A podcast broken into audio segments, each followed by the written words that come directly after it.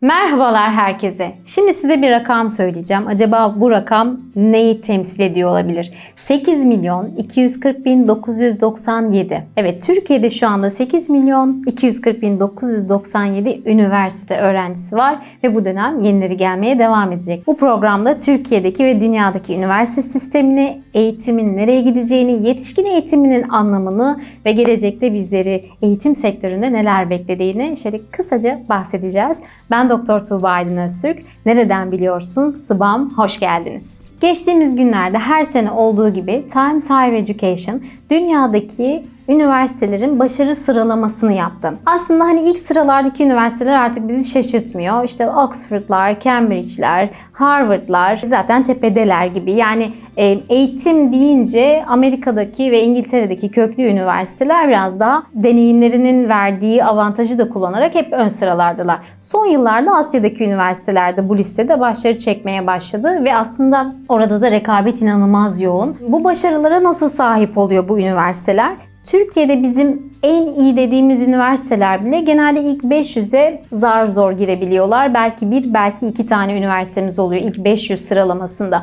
Dünyada 25 binin üzerinde üniversite var.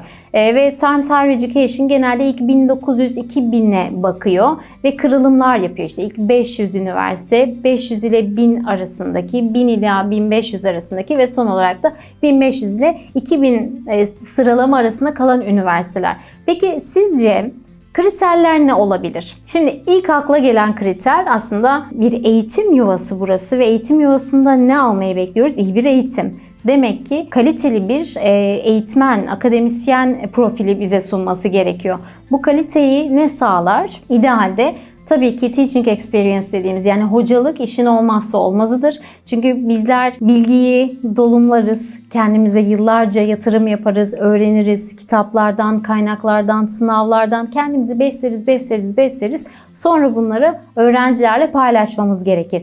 İyi eğitmenlik olmazsa olmazıdır bu işin belki de. Ama diğer yandan bu sıralamalara giren ve gerçekten başarılı olan üniversitelerin tek işinin eğitmenlik olmadığını, aslında araştırma merkezlerinin burada çok daha değerli bir yerde durduğunu ve o şekilde listenin üst sıralarına çıktığını görüyoruz. Bakın yayın sayısı gerçekten yatsınamaz derecede önemli bir şeydir. Yani bu üniversitelerde yer alan e, hocalar yılda kaç tane yayın yapıyorlar? Yılda kaç tane makale yazıyorlar? Kitap çıkartıyorlar mı? Farklı ülkelerdeki akademisyenlerle birleşip kitap bölümlerine hizmet ediyorlar mı? Farklı ülkelerdeki, farklı şehirlerdeki konferanslara, seminerlere, sempozyumlara gidip konuşmalar gerçekleştirebiliyorlar? Yani hem ulusal anlamda başarılı hem de uluslararası bir dünya araştırmacısı klasmanına girebiliyorlar mı?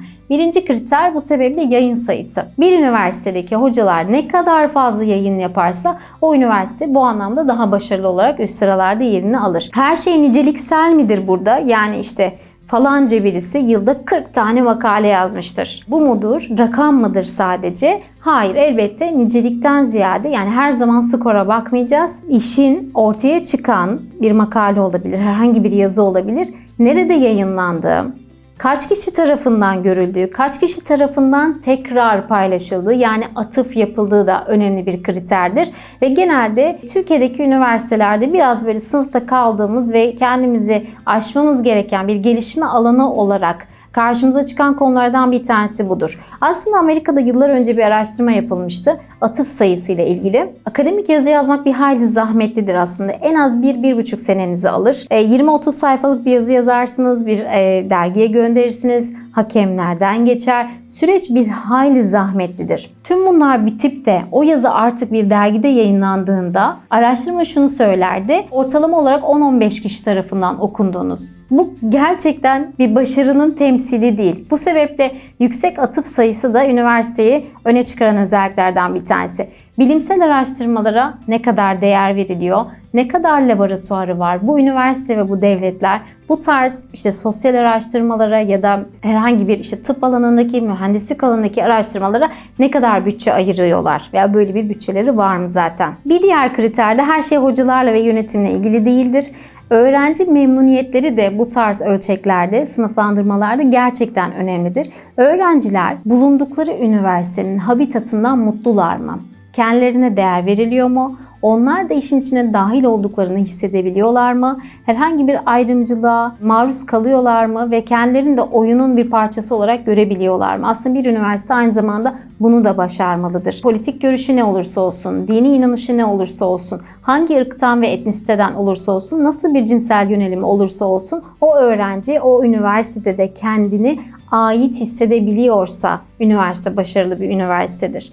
Bir diğer kriterimiz aslında şimdi evet öğrenci memnuniyeti çok önemli ama çalışanlar olarak hocalar kendilerine değer verildiğini hissediyor mu? Kendilerine bilimsel araştırmalar yapabilecekleri bir alan yaratılıyor mu yoksa sınırlandırılıyorlar mı? Bu sebeple bu kriterlerden bir tanesi de aynı zamanda çalışan memnuniyetidir. Ama şunu da söylemem lazım. Üniversiteleri üniversite yapan sadece hocalar değildir bütün idari personelle, bütün kurumsal iletişimden tutun medya PR'a, temizlik hizmetlerinden tutun güvenliğe kadar üniversiteyi üniversite yapan aslında bu insanların hepsinin barış içerisinde ve uzlaşıyla bir arada olmalarıdır. İnanmazsınız ama son yıllarda böyle 2-3 tane yeni kriter de eklenmeye başlandı. Üniversite eğitimiyle ilgili ve idealize edilmiş üniversitelerle alakalı. Okullarda yeşil alan ne kadar? Bahçeleriniz var mı? Öğrencileriniz böyle bir yaz gününde diyelim ki bütünleme sınavına girecekler. Sınavı bekliyorlar.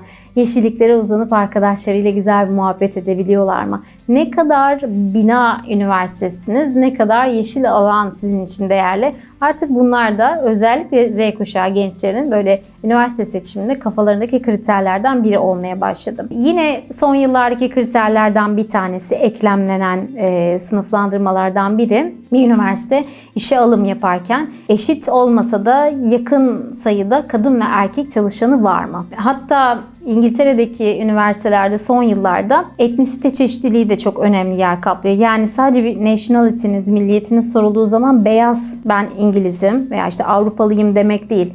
E, Ben Pakistanlı da olabilirim. Ben işte Afrika'da bir ülkeden de gelmiş olabilirim ama çok kaliteli bir akademisyenimdir ve burada çalışabilirim. Buna üniversitenin ne kadar değer verdiği de kriterler arasında. Şimdi bunlar diyeceksiniz ki hocam yani ben puanım tutan yere gideceğim. Bunları bilmiyorum ki.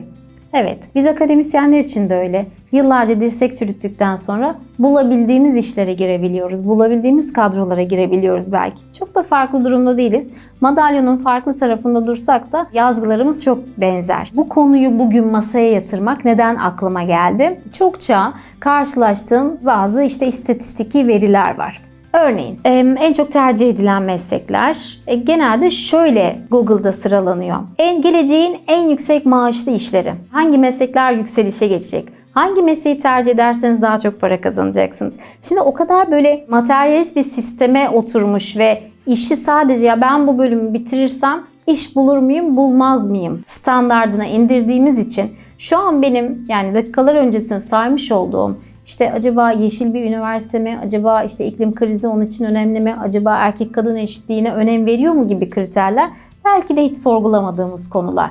Ama zannediyorum ki bir an önce bu konuda düşünmeye başlamamız lazım. Yoksa bizim için haber arşivleri Türkiye'de 3 üniversite ilk 500'e girdi. Türkiye'de 2 üniversite ilk 1000'e girdi. Standartında kalıverecek ve bir nesil daha bundan aslında nasibini olumsuz anlamda almış olacak. Bu sebeple bu araştırmaları bir de bu gözle e, değerlendirin istedim. Sınava giren arkadaşlara inşallah gönlünüzdeki gibi bir bölümü kazanırsınız. Faydanızın dokunacağı ve size fayda sağlayacak ve diliyorum gittiğiniz üniversite en azından bu kriterlerden birkaçını size sağlar. Çok teşekkürler.